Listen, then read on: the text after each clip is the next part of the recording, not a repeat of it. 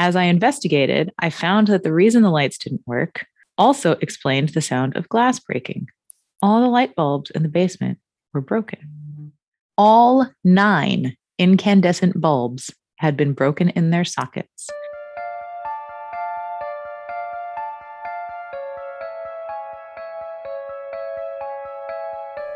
Between the present and the past, memories held in the walls and earth, energies and entities that cross the barrier into our dreams and our consciousness. That which has been left behind between the living and the dead. I'm Emily, And I'm Joy. and this is, Is the, the residuals. Residuals.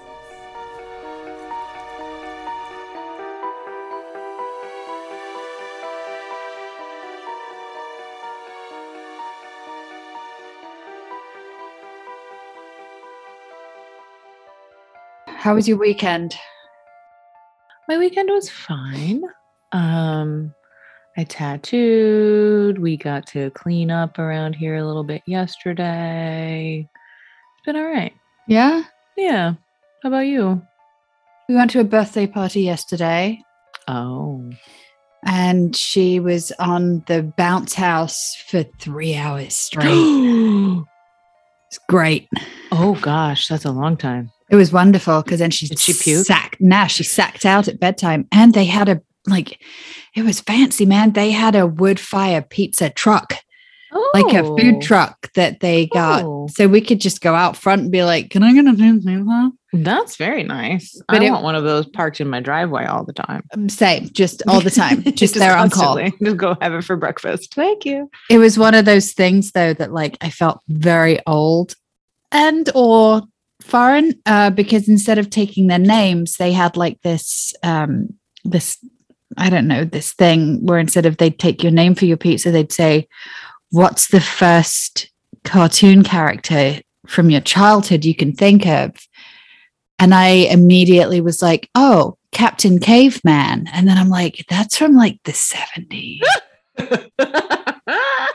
that's the 70s. And everyone else was like, strawberry shortcake. yeah, Um, strawberry shortcake, Rainbow Brite, but that was later. yeah. First cartoon character. I don't know. I, I feel like I was watching Sesame Street. yeah. I also. I, I was, it was that, or it's like my favorite cartoon from when I was a kid is Banana Man, which if you've, Man. oh my God. Okay. It's about a little boy called Eric. And when Eric eats a banana, Eric is Banana Man. What? which is a giant roided up superhero who when he he can't fly properly he like doggy paddles like with one arm Oh, it's so cute. one arm when he's flying it's my favorite it's my favorite cartoon thing ever. it's english did you ever watch danger mouse Yeah. with penfold his gerbil sidekick Yeah. It's fucking good. that. I remember like and this goes to show how like i don't know how easily pleased we were when we were kids but i remember you would get these big gift boxes that looked like a large like 500 piece puzzle size box but it was a stationery kit. Yes. and it had like all of the notepads and the pencils Oh, and the- erasers and i had a danger mouse one and i was going through my hoarding in our garage the other week and i found my i found one of the notepads one of my danger mouse notepads It made it all the way here? yeah Whoa. That's expert level. Since I'm out here, the cat is roaming around doing things. So I'm going to be making weird faces at the floor. It's not a ghost, it's just the cat. i'm in the kitchen and the dogs are perched next to me um staring out the window on squirrel patrol so Penny has already been outside. Rocket's just like running back and forth from the kitchen, playing with her little felt ball to galloping at full speed and basically slamming her face into the front window when she gets up to look at Penny, who incidentally looks like she got into a little tussle. oh no Uh, she's got a little scratch on her, her forehead and like half of her tail fur is missing. Penny But I remember when we moved here, like a little over a year ago, when I first met Penny, we Mm. weren't immediate friends, but I remember seeing her Mm, around. yeah. You know, it took us a while to talk and chat. Um, I remember that she seemed to have a, a an area of tail fur that was growing back. Oh. It was like shorter than the Oh. rest. So I'm like, is this just like some like rough doing it in Squirrel Town? I don't know. Unless like she's just escaped the clutches of something the same way a couple of times. could be. I don't know. She's tough. She's got some scars, which is part of the reason that I can tell which squirrel she is. I give up you and your squirrels. Um, we should probably introduce ourselves. Sure. Um, hi, I'm Emily, And I'm Joy, and this is the the residuals. Residuals, your welcome, welcome. favorite paranormal podcast. That's right. It is not even 9 a.m., listeners. No. We are up early with our coffee and our kids in school. Mm-hmm. Mm-hmm. I hear you have a spooky, haunted item tale that you would like to tell, and I would like to hear it. Joy. I I do. I have I have a crazy story that honestly I I really thought that it was going to be cut and dry. Here is the story. This is the haunted object. Ta-da. Presented in like 20 minutes, whatever, no big deal. I fell down a Ghost Adventures, Wikipedia, old eBay listing rabbit hole with this thing. Was not expecting it. So, um, I think to start, I will read the original eBay listing from 2003.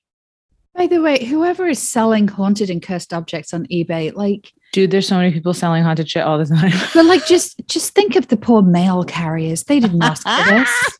They're not paid enough. Wind, sleet, or snow, they're ready to go, and not just. That's but they not do- the thing, but I appreciate it rhymed. Thank you. That's from another child's TV show. I'm think possibly Paw Patrol. That is. That's Everest. That's Everest from Paw Patrol. Great. Ignore me. But anyway, so it applies to the UPS.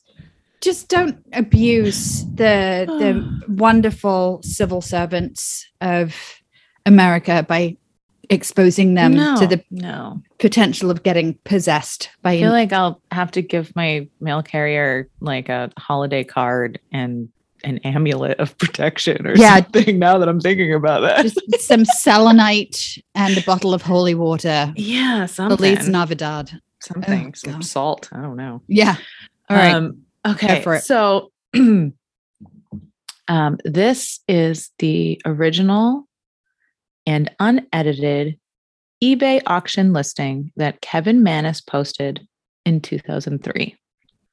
All of the events that I am about to set forth in this listing are accurate and may be verified by the winning bidder with the copies of hospital records and sworn affidavits that I am including as part of the sale of this cabinet. okay, you can stop right there. And I'm going to say no, thank you very much. no, thank you very much. I was just looking for some like Burger King Miss Piggy glasses from the 80s. Pass on this listing. Next. Yeah, no, thank you. I just Nope, want sorry. no. Uh, do You bought the ticket. You're uh, taking no. the ride. Quiet down. During September of 2001, I I just tell you? I'm sorry Sure. to interrupt. I'm just really excited that this is one of those things where it's very serious to the point that you've put your readers on right now. Let's do this. put my serious old lady glasses on. During September of 2001, I attended an estate sale in Portland, Oregon. The items liquidated at this sale were from the estate of a woman who had passed away at the age of 103.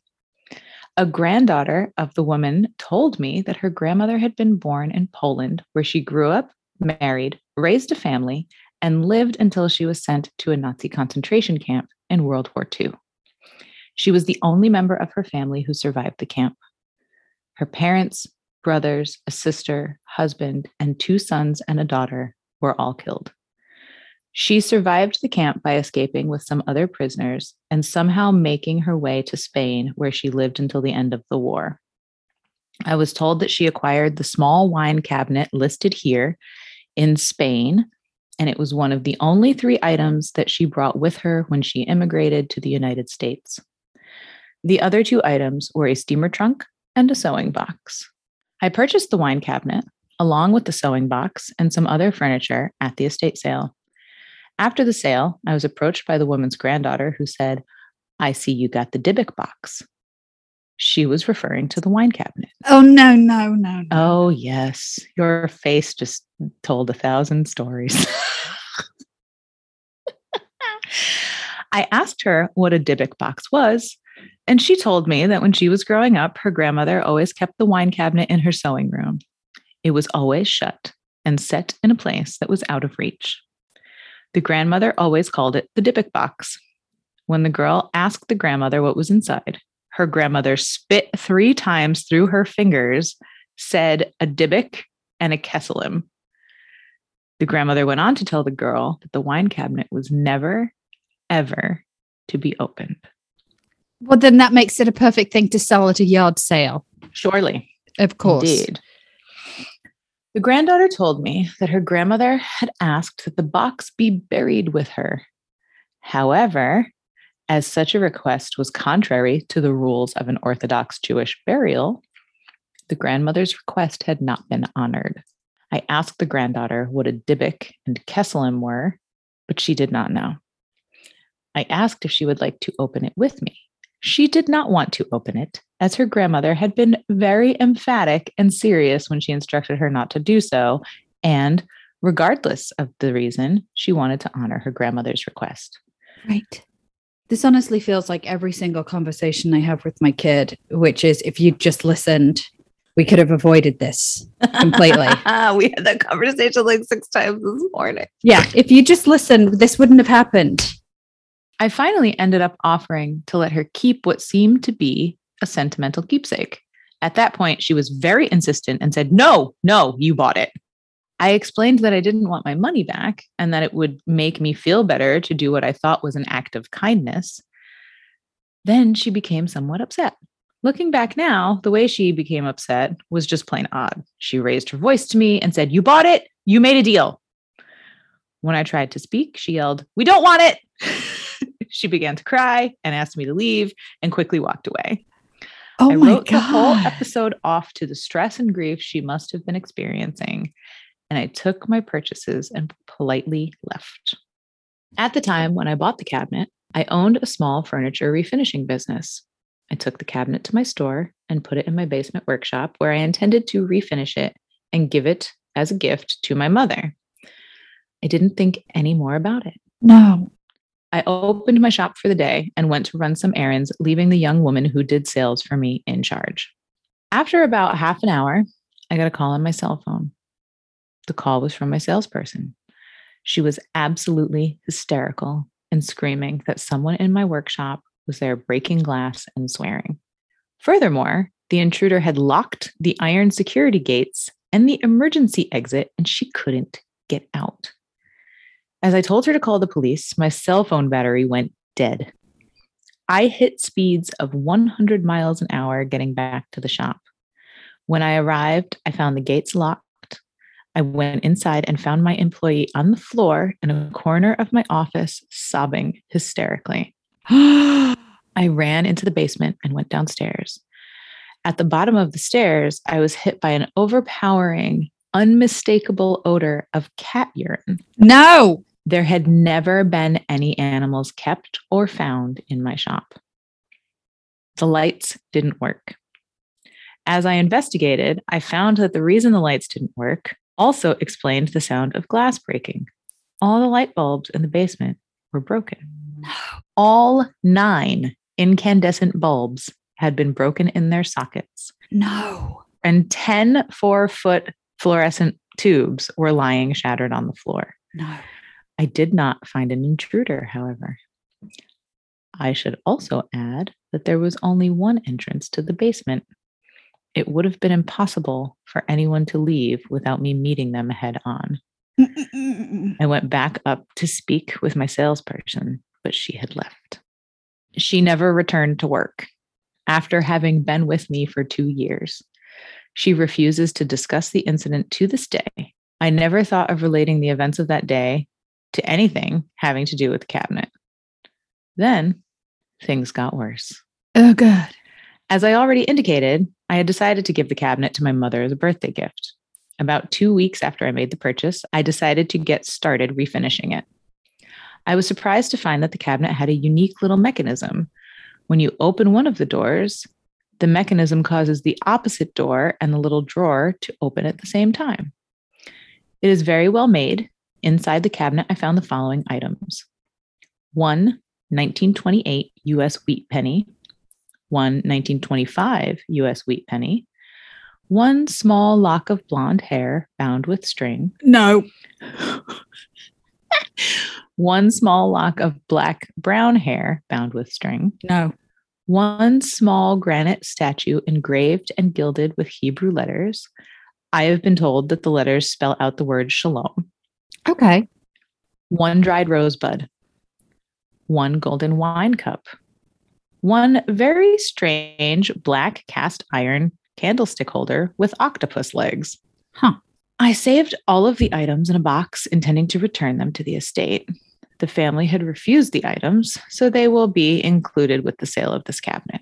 After opening the cabinet, I decided not to refinish it. I cleaned it and rubbed it with some lemon oil. It was at this time that I noticed there was an inscription in Hebrew carved into the back of the cabinet. I have no idea what it says or if it's significant. I have included a picture of that inscription below. On my mother's birthday, October 28th, 2001, my mother called to tell me she was going out of town with her sister for three days. We postponed celebrating her birthday until she returned. On October 31st, 2001, my mother came to my shop. We were going to have lunch together, but before we were going to leave, I gave her the wine cabinet. No. She seemed to like it. While she examined it, I went and made a phone call. I hadn't been out of sight more than five minutes when one of my employees came running into my office saying something was wrong with my mom. When I went back to see what was the matter, I found my mom sitting in a chair beside the cabinet. Her face had no expression, but tears were streaming down her cheeks. No matter how hard I tried to get her to respond, she would not. She could not. It turns out that my mother had suffered a stroke. Oh, fuck. She was taken to the hospital by ambulance. She ended up suffering partial paralysis and losing her ability to speak and form words. She has since regained the ability to speak. She could understand things being said to her and could respond by pointing to letters of the alphabet to spell out words she wanted to say. When I asked her the following day how she was doing, she teared up and spelled out the words N O G I F T. No gift. Oh, no gift. No gift. Sorry. I assured her that I had been that I had given her a gift for her birthday, thinking that she didn't remember. it's a Yeah. typical mom to be like, "You didn't give me a present, jerk." but she became even more upset and spelled out the words H A T E G I F T. oh, dang. All right, mom. Wow. I laughed and told her not to worry. I told her I was sorry she didn't like the cabinet and that I would get her anything she wanted if she promised to get well soon. Still, I didn't associate anything that had happened with the cabinet itself or anything paranormal. Frankly, I don't think I ever even used the term paranormal until this last month. I'll try to make this short now. Listen, buddy. Yeah. Oh, well, too late for that. Let's just keep going. Yeah. I gave the cabinet to my sister. She kept it for a week, then gave it back. She complained that she couldn't get the doors to stay closed and that they kept coming open. There are no springs in the door mechanism, and I have never found the doors to come open. I gave it to my brother and his wife, who kept it for three days and then gave it back. My brother said it smelled like jasmine flowers, while his wife insisted that it put out an odor of cat urine. no, the cat piss. I gave it to my girlfriend. That's who asked- ammonia, right? It's ammonia. Yeah. Is that the smell? Okay. Yeah. I gave it to my girlfriend who asked me to sell it for her after only two days. I sold it the same day to a nice middle aged couple. Three days later, when I came to open the shop for the day, I found the cabinet sitting at the front doors with a note that read, This has a bad darkness. I had no idea what that meant. what do you mean you have no idea what that meant? It gave your mother a mm. stroke. I know. Man, the early aughts, like you just couldn't just find Google and go on and look at shit. I don't know, it was man. tough to live then without the internet in your hand. Like, come on. Okay. So it says, This has a bad darkness. I had no idea what that meant. Anyway, I ended up taking it home. Then things got even worse. I'm sure they did. Since the day I brought it home, I began having a strange reoccurring nightmare. Every time I have the horrible dream, it goes something like this I find myself walking with a friend, usually someone I know well and trust at this point in the dream. I find myself looking into the eyes of that person that I am with. It is then that I realize there is something different, something evil looking back at me. At that point in my dream, the person I'm with changes into what I can only describe as the most gruesome, demonic looking hag that I have ever seen. Jesus. This hag proceeds then to beat the living tar out of me. I have awakened numerous times to find bruises and marks on myself where I've been hit by the old woman during the previous night. Still, I have never related the nightmares to the cabinet, nor do I think that I ever would have. What is wrong? About a month ago, however, my sister and my brother and his wife came over to my house and spent the night. The following morning during breakfast, my sister complained that she had a horrible nightmare. She said that she recalled having it a couple of times before and went on to describe my nightmare exactly to the last detail. No shit. My brother and his wife froze as they listened, and they chimed in that they had both had the exact same dreams during the night as well. The hair was standing up on the back of my neck and still is. As we talked, it became clear that the common denominator was that each of us had had the nightmare during the times that the cabinet was in our respective homes. Right. I called my girlfriend and asked if she could recall having any nightmares recently. She described the same nightmare, same hag, everything. Mm-mm. When I asked her if she remembered the date when she had the nightmare, she said she did not. Then I asked if it happened to be the night before she gave me the cabinet back, and she said, Yeah, how did you know that? Hmm. Now, then, since my family discussion, it seems like all hell is breaking loose. For a week afterward, I started seeing what I can only describe as shadow things in my peripheral vision. In fact, numerous visitors to my house have claimed that they have seen these shadow things. I put the cabinet in an outside storage unit and was awakened when the smoke alarm in the unit went off in the middle of the night. When I went to see what was burning, I opened the door and didn't see any smoke. However, I did get hit with the smell of cat urine. When I went back inside, the smell was there in my house too. I do not own a cat and never have. That sentence is all caps. Right. I went back outside and grabbed the cabinet. I brought it back inside and tried to research it on the internet. While I was surfing the net, I fell asleep and once again had that same freaking nightmare. I woke up around 4:30 a.m. when it felt and smelled like someone was breathing on my neck. To find that my house now smelled like jasmine flowers Oh, just like his brother said. and just in time to see a huge shadow thing go lopping down the hall away from me. No. I would destroy this thing in a second, except I really don't have any understanding of what I may or may not be dealing with. I am afraid, and I do mean afraid, that if I destroy the cabinet, whatever it is that seems to have come with the cabinet may just stay here with me. Right. No shit. I have been told that there are people who shop on eBay that understand these kinds of things and specifically look for these kinds of items. If you are one of these people, please, please buy this cabinet and do whatever you do with a thing like this. Help me. You can see that I have no reserve price or minimum bid. If I can make things any easier, let me know and I will do everything within my abilities. Oh my god. One more note. On the same day that my mom had her stroke, the lease to my store was summarily terminated without cause. Shut up. The measurements are 12 and a half inches by seven and a half inches by 16 and a quarter inches. All of the items that I originally found inside the cabinet are included in the sale and will be delivered with the cabinet. And then after the original post, this was added. There is no way that I can respond to all of the emails I've received since I put this thing online. I'll try now to update and answer the most common questions I've been receiving. One, no, I am not religious.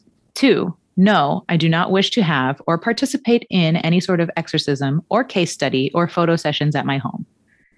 Three, no, I will not sell any of the individual pieces which were found separate from the other pieces and the cabinet.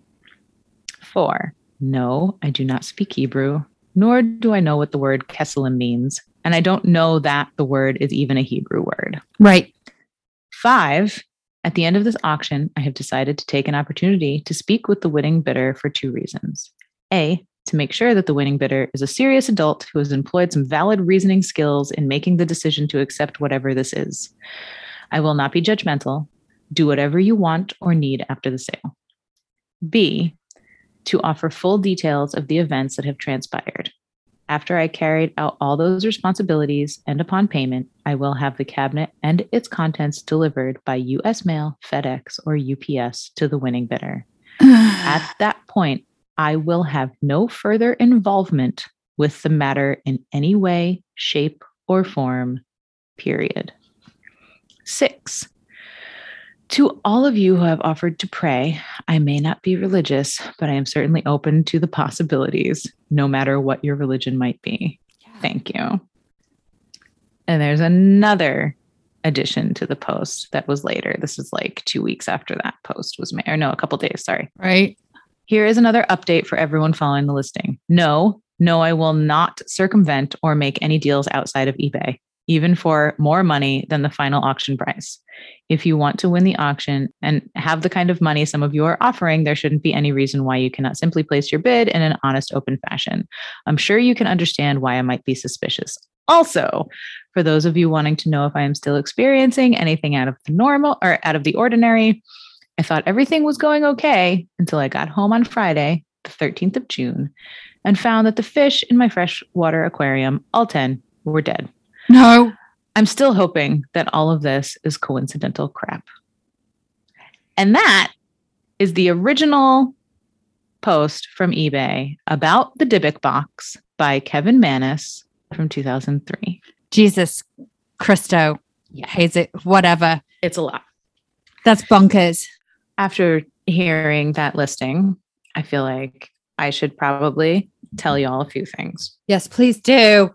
Because a Dybbuk is a thing. It's a real, it's a, a thing in Yes. Jewish folklore. Please tell me. A Dybbuk is, in Jewish folklore, a disembodied human spirit that, because of former sins or the sort of idea of unfinished business, uh, wanders restlessly until it finds the body of a living person to inhabit. Okay. And this is something that um, was a prevalent belief in Europe in like the 16th, 17th century. So it's not a new concept. It's not something that has been made up recently. It's been around for a long time.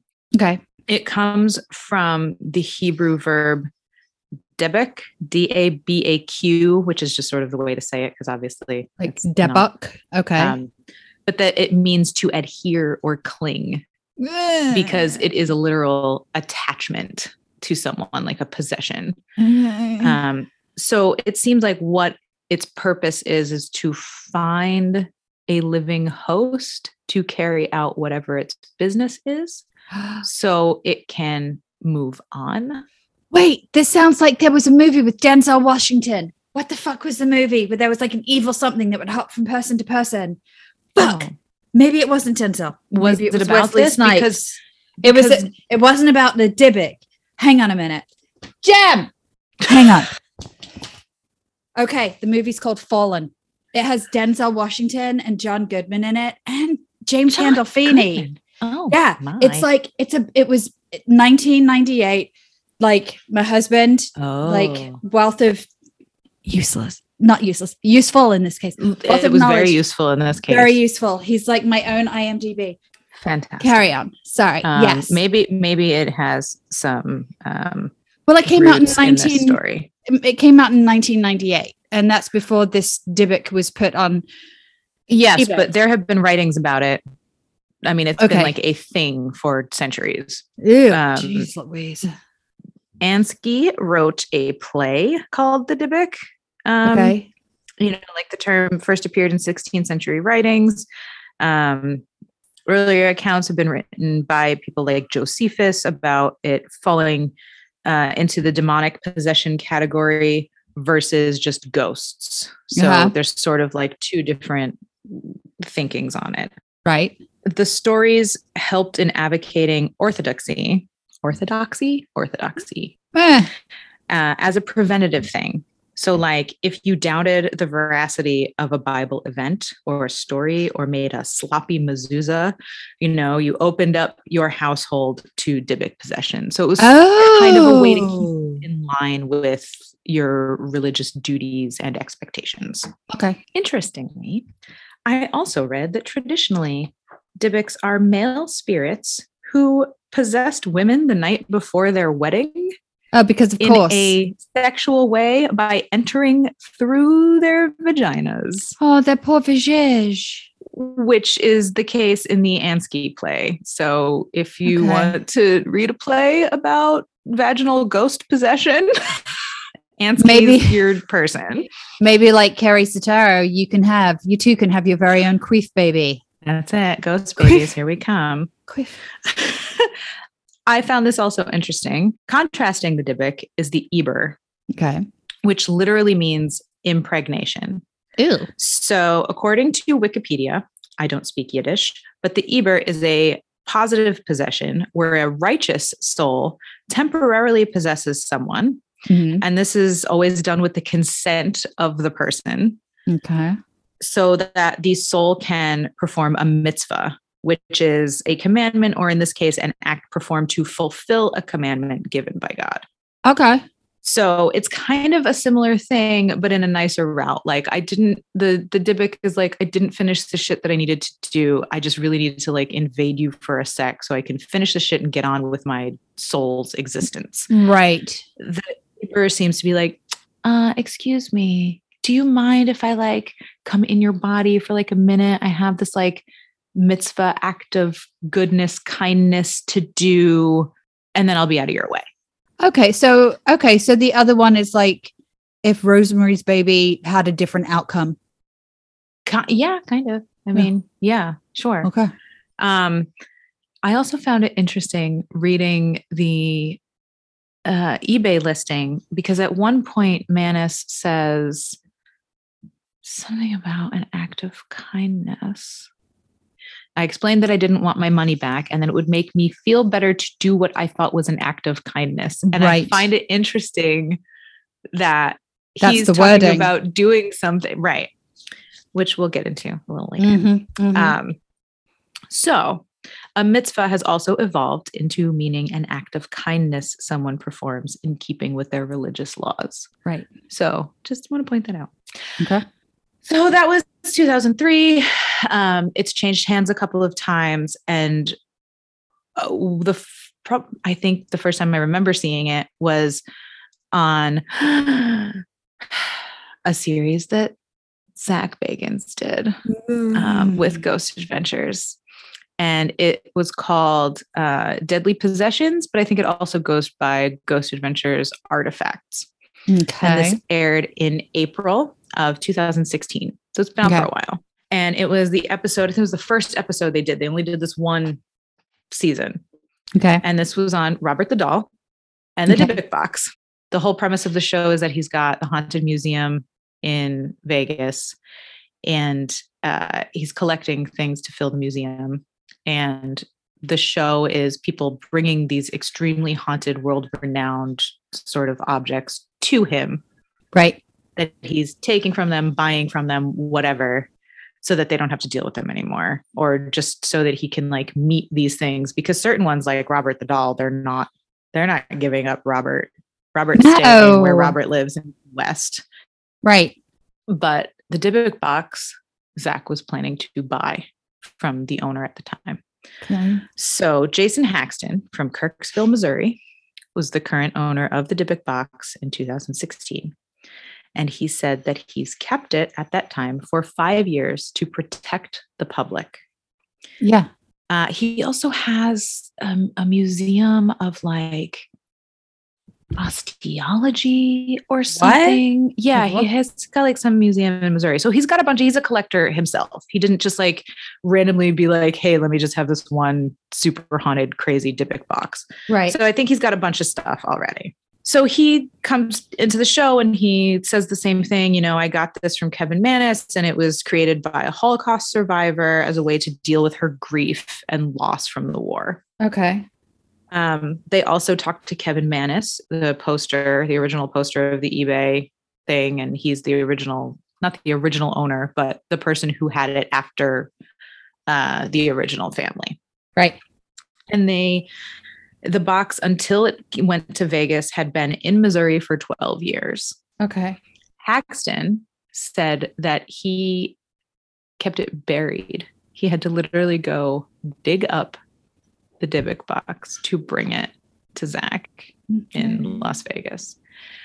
And Zach was like, "What do you mean you have you have it literally buried?" He's like, "Yes, I I have it buried in a military box on my property." And he's like, "Where do you?" He's like, "I have 26 acres and I know where it is all the time, but I don't let anyone else know where it is." Okay.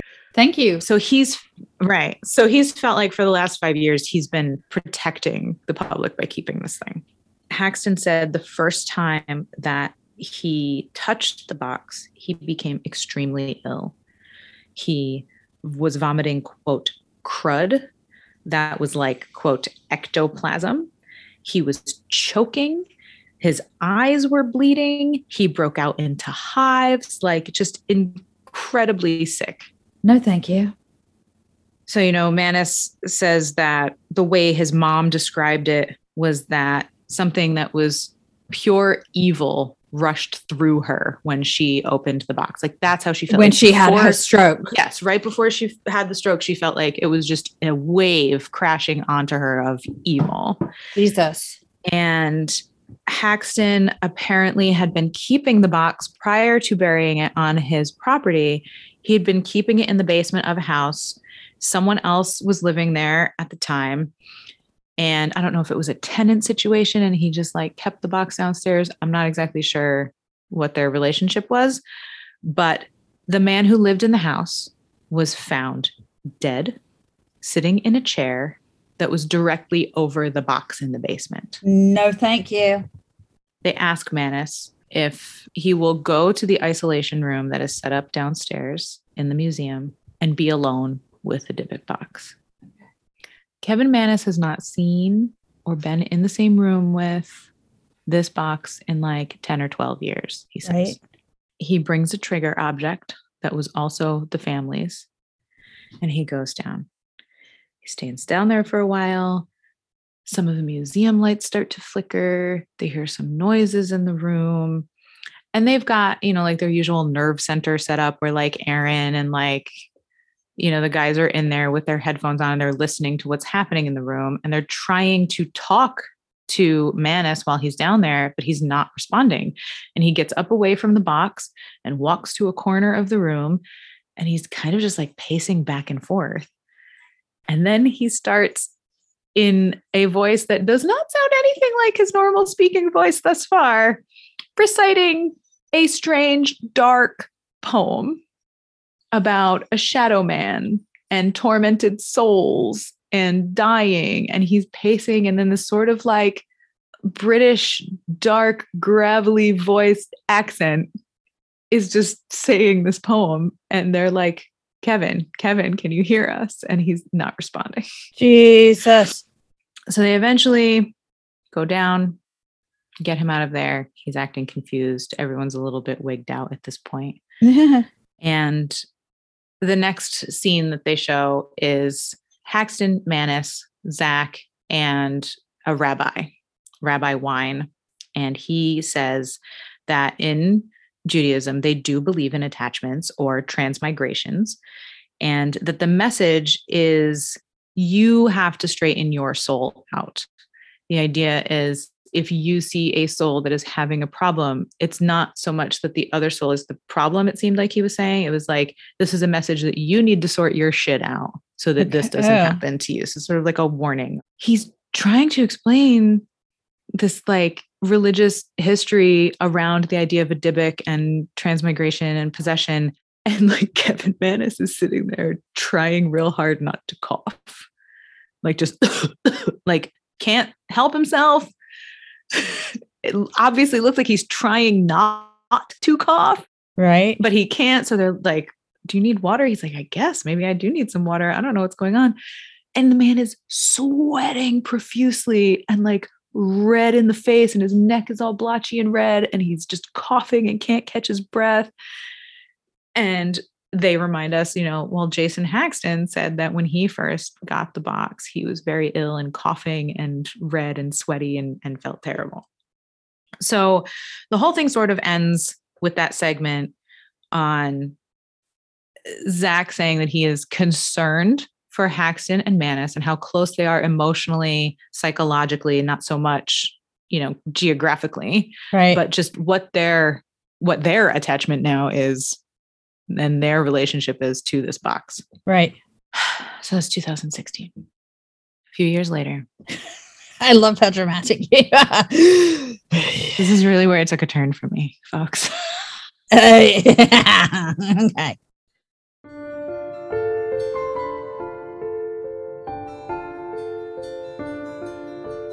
If you have a scary story of your own that when you listen to us, you think, oh, I should send my stuff in, email us at the residuals podcast at gmail.com. We also have Instagram, the underscore residuals underscore podcast. And I think we have a Twitter too, don't we, Joy? We do. We definitely have a Twitter. It is at the residuals pod. Just that pod? Just that. Drop the cast for Twitter. We look forward to hearing from you. Yeah, should we get back to the show? Oh, heck yeah. All right. So- All right.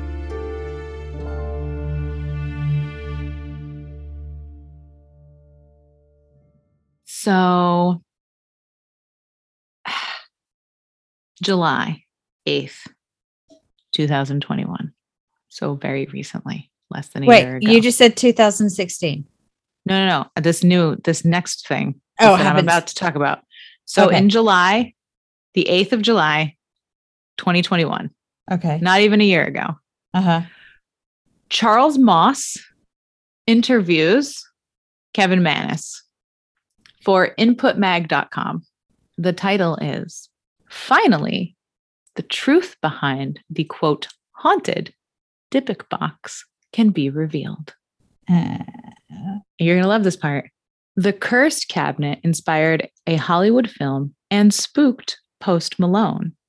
I know he got into no, dude. He did. I know. That's in another he- episode. He, he got like he they saw the box. I think they took off the case and he touched it, and like he was kind of he and like something happened to Za- like Zach apparently, and then his plane crashed, and then he had a bad car wreck within a few days after it.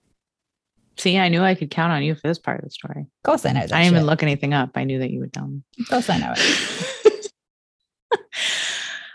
so it says it spooked Post Malone, and now the man who first sold it on eBay in 2003 is coming clean. Oh no! Did he lie? It appears that Kevin Mannis fabricated the entire story. What the fuck? He was out visiting yard sales for his hole in the wall furniture restoration shop in Oregon and made up this story with apparently the intent to create a modern day horror story that would like take on its own life. Bananas, right?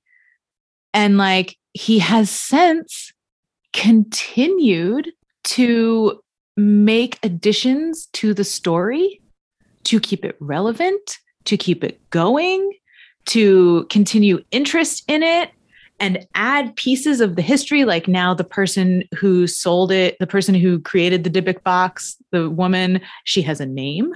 So he's given it a backstory. Yeah. He made all of that. He says that he put the carving on the back of it. He made the little statue on the inside. He put everything inside the box and made this whole thing up Jesus. because he's a creative writer and wanted to make this horror story thing. Okay.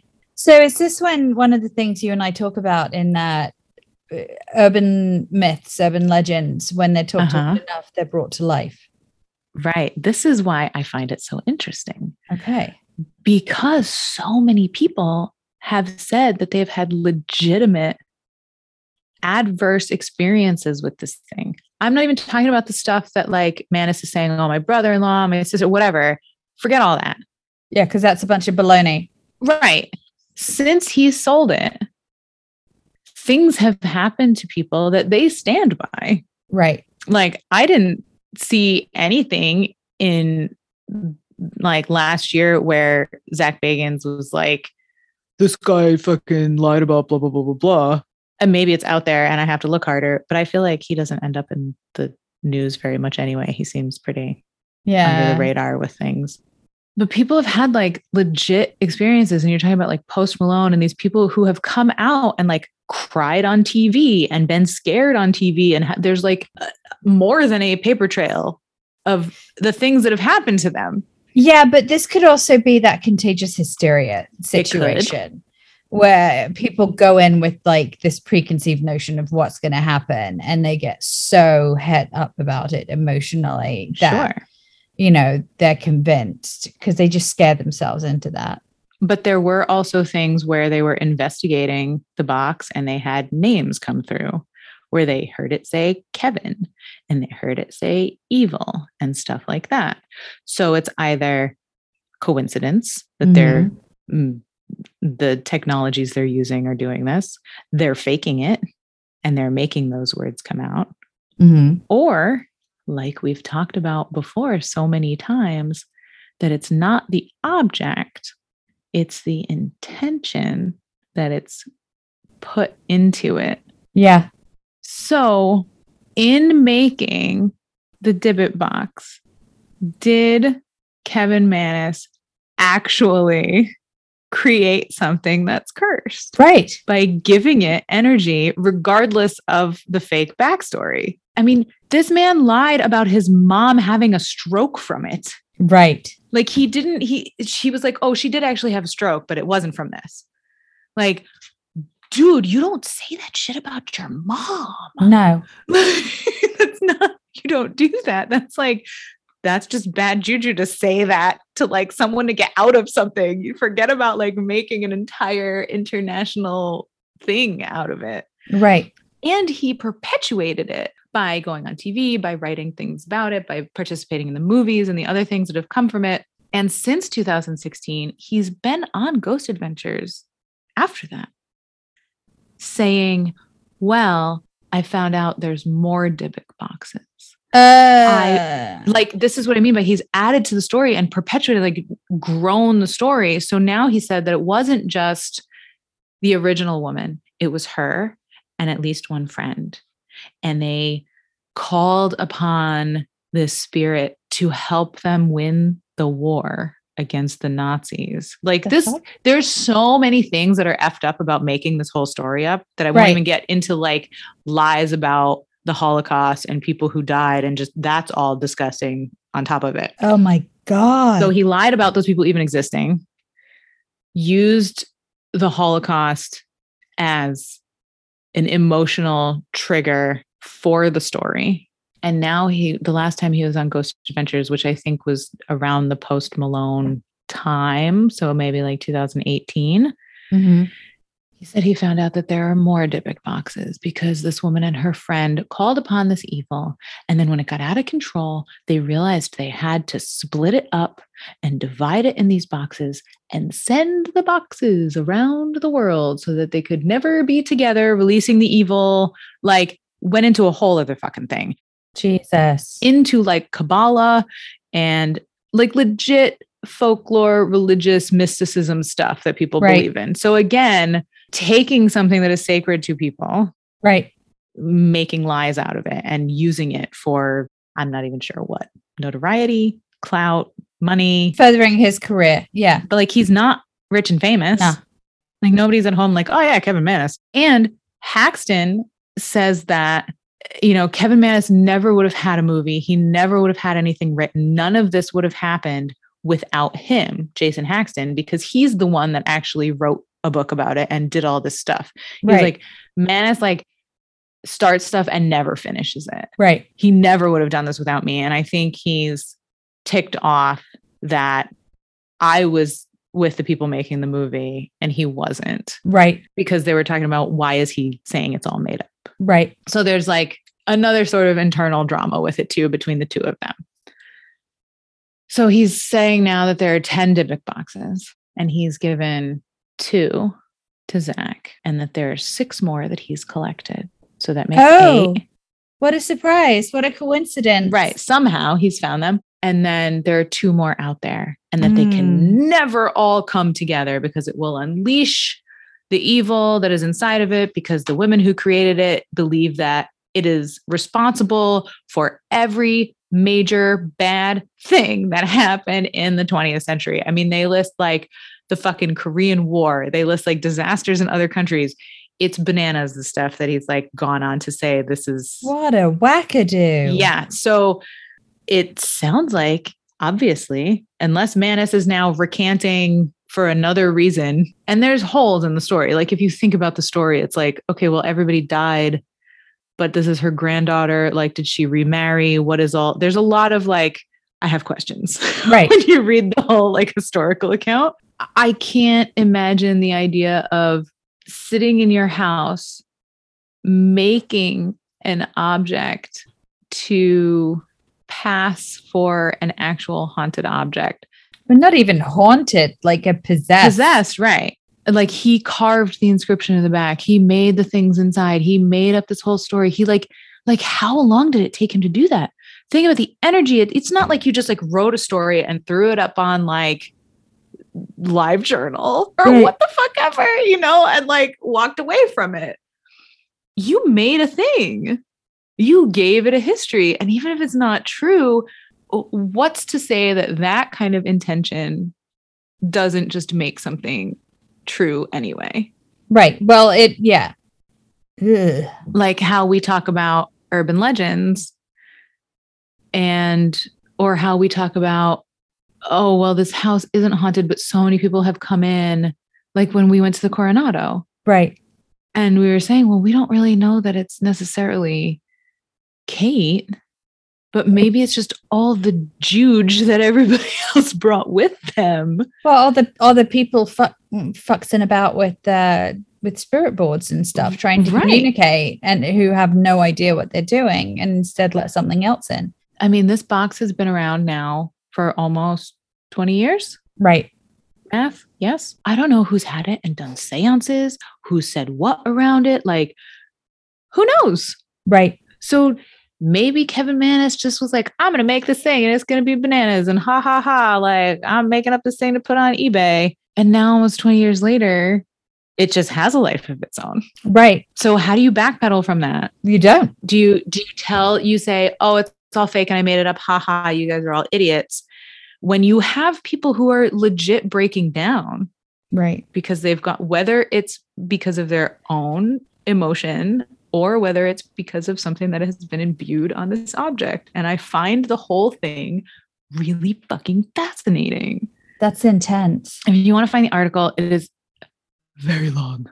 Um, so I will not read the entire article.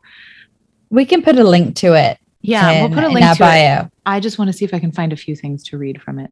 Oh yeah, it says uh, this has the thing about Post Malone in it too. How he didn't he didn't touch it. He sort of like conduit touched it because he touched Zach while Zach was touching it. Yeah, yeah.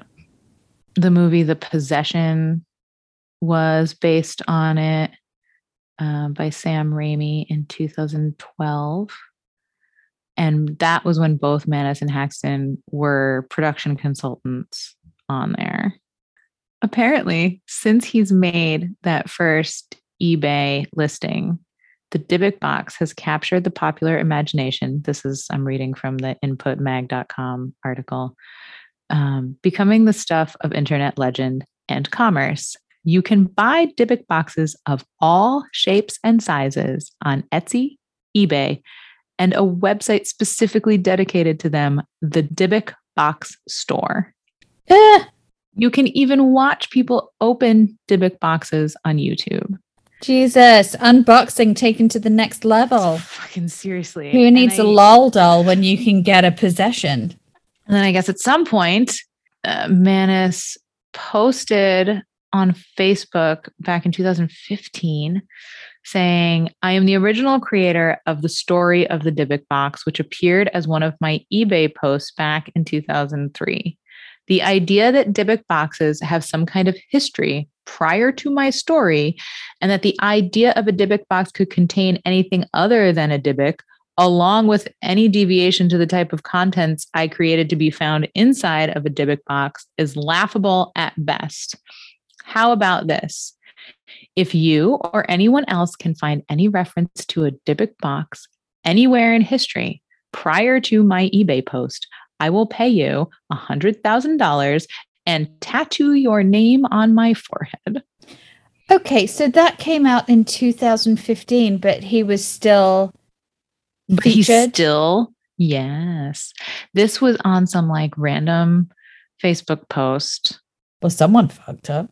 Kenny Biddle is a podcaster of some sort that I have not really researched much. He seems like he looks up paranormal and unexplainable stuff and, and does some research into it. Um, but he says that in a 2019 column for the Skeptical Inquirer magazine, he dismissed the cabinet as a hoax. And as proof, he posted a screenshot of this Facebook post Right. where Mannis apparently said this. So I don't know if it was just like a post that Mannis made and then deleted. So it's not like Out there. around forever, Right. but this is what Kenny Biddle is um, claiming was posted in 2015. And that, I mean, I don't know when, I don't know when they filmed for the museum. It aired April 2016, though. So if that was posted in October 2015, Oh, then it was he probably could have filmed already been. that. Yeah. Yeah. because they do. I mean, they don't just like the turnaround Well, that's just on that. No. That's sure, how reality TV works. the author of this article says I'd never personally heard of the Dybbuk box until February when I interviewed a paranormal investigator for a podcast I'm creating. Get off my lawn. And was immediately obsessed. I poked around on social media and eventually went to the one place I figured I could get answers Reddit. I asked users in various paranormal subreddits about it. Though I got a few responses, this reply from a user named Manistar stood out. Hmm. There were only 10 authentic and original Dybbuk boxes ever created. The term Dybbuk box was never used or known prior to 2001. I was the original owner. You may contact me and ask any questions you might have. Answers about Dybbuk boxes, my experience with them, or anything related from anyone else are probably a bunch of crap. So I guess he's out there trying to like still hang on to the reins of this. But at the same time, he's saying, it's fake. I made all this shit up, What a Looney Tunes. you know? And then, then the author is like, I get Mannis on the, the phone a few days later, and he quickly tells me that there's no such thing as a Dybbuk box in Jewish, Jewish folklore and explains to me the origin and meaning of the word Dybbuk, which is essentially a spirit that cleaves onto a soul of another living being. It's kind of an oxymoron, he says, speaking from his current home in Paris, Tennessee. Dybbuks don't live in boxes, so a Dybbuk box, by definition, doesn't make any sense. Jesus. So this confuses me. Is there or isn't there a Dybbuk box? So the whole thing was made up, I ask. The whole backstory of it coming from a Holocaust survivor. And he says, No, no, I'm not saying that. Okay. Like he just, it seems like he can't decide what he wants the truth to be. Or, uh, Right. you know, maybe he just goes back and forth with like, I want to stay in this position of being quasi relevant in a very small group of people. Cause, like, again, dude, nobody knows who you are. If somebody Right. posts this in like the Times on the front page, everyone's like, who the fuck is Kevin Mannis and what the fuck is a Dybbuk box? Um, but yeah, this article is very long and very detailed and goes into rivalries with Haxton and Mannis and like who got paid for what in what movie and blah blah blah. So Well, that is bonkers and fascinating and took a turn I was not expecting. yeah, yeah. So I will leave you with this last quote from here. Kevin Mannis says, I am a creative writer. The Dybbuk box is a story that I created, and the Dybbuk box story has done exactly what I intended it to do when I posted it 20 years ago, which is to become an interactive horror story in real time. End quote. Oh my God, it's like a choose your own adventure. Bonkers. Yes, we'll post links to that. Um, it's pretty fascinating and confusing. and I just like, I like the idea. I like that it makes me think of like what could be going on with it, Right. all the possibilities. All of them. Yeah. So, That's insane. So go have a read, listeners. Go Google the Dybbuk box and see what happens for you. If you're all over the Reddit, let us know what you find. Yeah. um i i do really want to go check it out um i have wanted to go to zak's haunted museum for a while and i think i forget how close vegas is because i'm uh, not from the side of the country so like to me vegas has always been very far away No, it's like a three hour drive, I believe. I've yeah i done think the like four from my house Yeah, I've done the drive a few times. yeah um so you know if you want it's pretty close i'll drive us out there I'm a- Yes. I'm a, good long distance driver. You're a good driver. You're a very good driver. Um, I'm an excellent driver. Yeah. Uh, only old people will get that. It's fine. That's okay. Um, you can count toothpicks when you drop them on the floor. It's great. Wapner. Got to be home for Wapner. Wapner. Again, so many old people. So many old people. Only, only will get that. Um, so yeah, maybe we can take a ride out there and go check out Zak's museum, and I can like fangirl a little bit and see. I mean, there's not just they have so much stuff there. They have a lot of like real creepy stuff at that Right. museum. So I would love to go do that with you sometime. Yes, and not stay at a haunted hotel this time. This time we can stay at a non-haunted hotel. or at least a not haunted room because I started looking up haunted hotels in Las Vegas and there's apparently a lot because a bunch of Okay. down there. No, okay, let's just get a non-haunted room with very squishy beds and robes. Yeah. Uh, that has room service and slot machines. Okay. Yeah, I'm into it. If anybody listening has like hotel recs, Yeah. um, let us know if you know any other places that we should go check out while we're there. Um, yes. oh, oh, quickly. Let me give a shout out to my friend Scott, uh, Scott DeBockler. He listens to the show. So, hi, Scott. Thank you for listening this whole time. Uh, he makes guitar pedals and they're custom guitar pedals. like and makes- that's he- amazing. dope like guitar pedals. Please go check out his stuff. It's SNK, the letters um, SNK pedals. We'll put a link on that um, on our Instagram also. He makes guitar pedals, and we recently like collaborated where I did some artwork for one of his guitar pedals, and he was going to send me one. So I got this package from him a few weeks ago, and I was like, "Oh, dope! I bet this is my guitar pedal. Cool!" And I opened it, and it wasn't a guitar pedal. It was two motherfucking custom REM pods that he Mhm. made for us because he's amazing. So we have REM pods to take with us when we investigate places now. Yep. Um, so I'm excited that we can do that. So maybe we can bring them with us and not use them at all in the room that we're sleeping in. No, thank you, please. No, thank you. No. um, but we have some. So it's really exciting that we can go use those. So thank you from the bottom of my cold, black, icy heart, Scott. I appreciate it.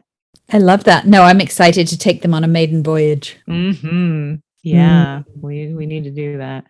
Um, so yes, please some hotel recs, some Vegas recs. Uh, even if you have the recommendation of a don't fucking go to this place because they're terrible. I want to hear those too because um I haven't ever been to Las Vegas and it was one time a million years ago described to me as it's like New York but everyone wants to talk to you.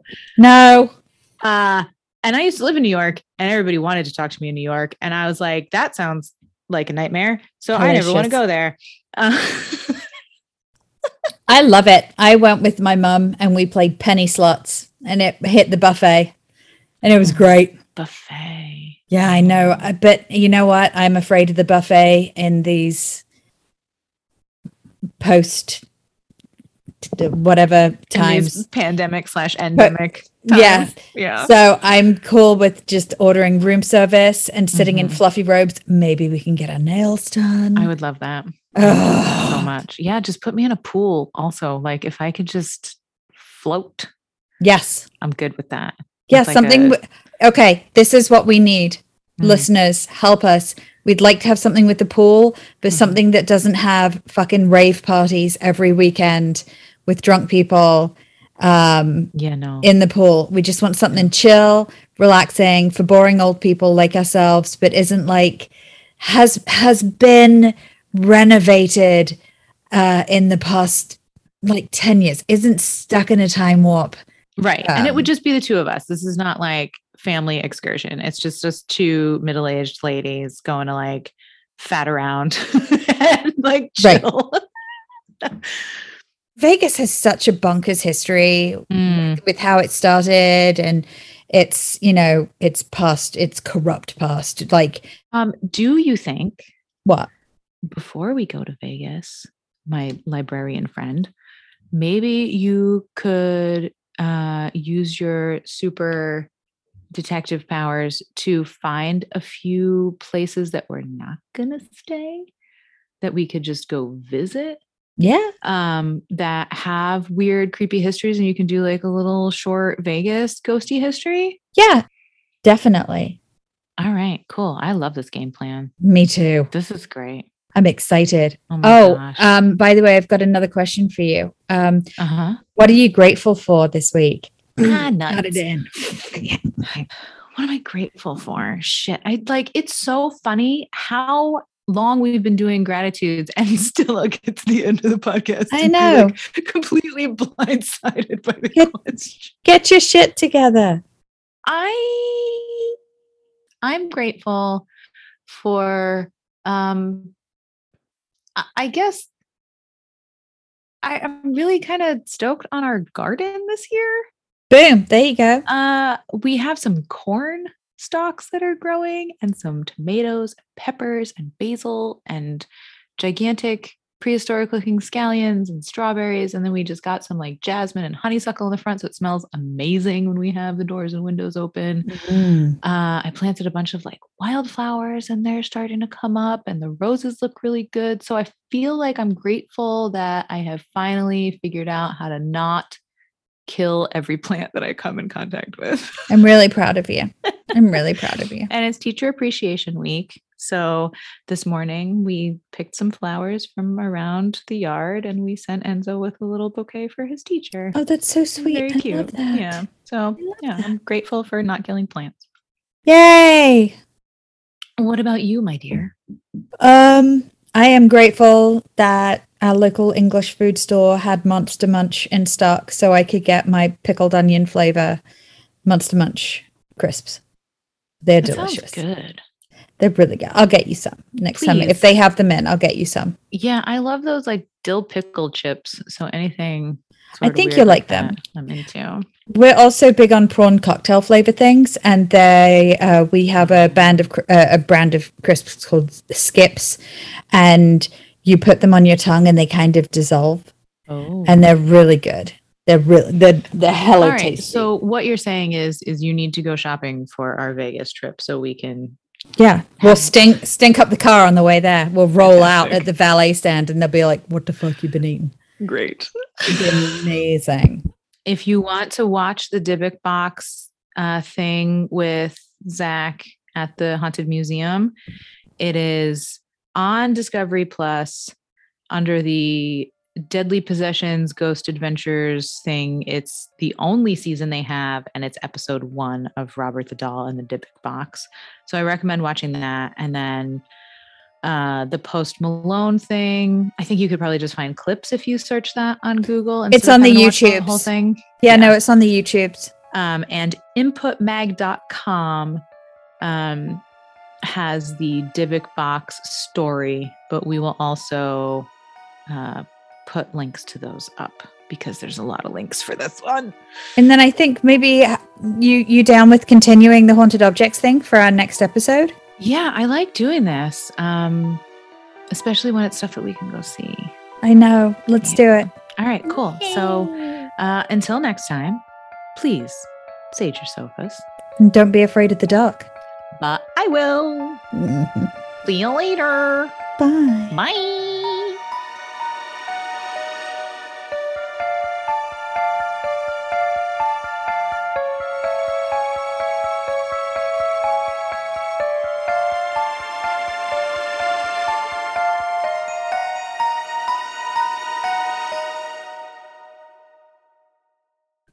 Asked her the following day how she was doing, she teared up and spelled out the words N O G I F T. No gift. Oh, no gift.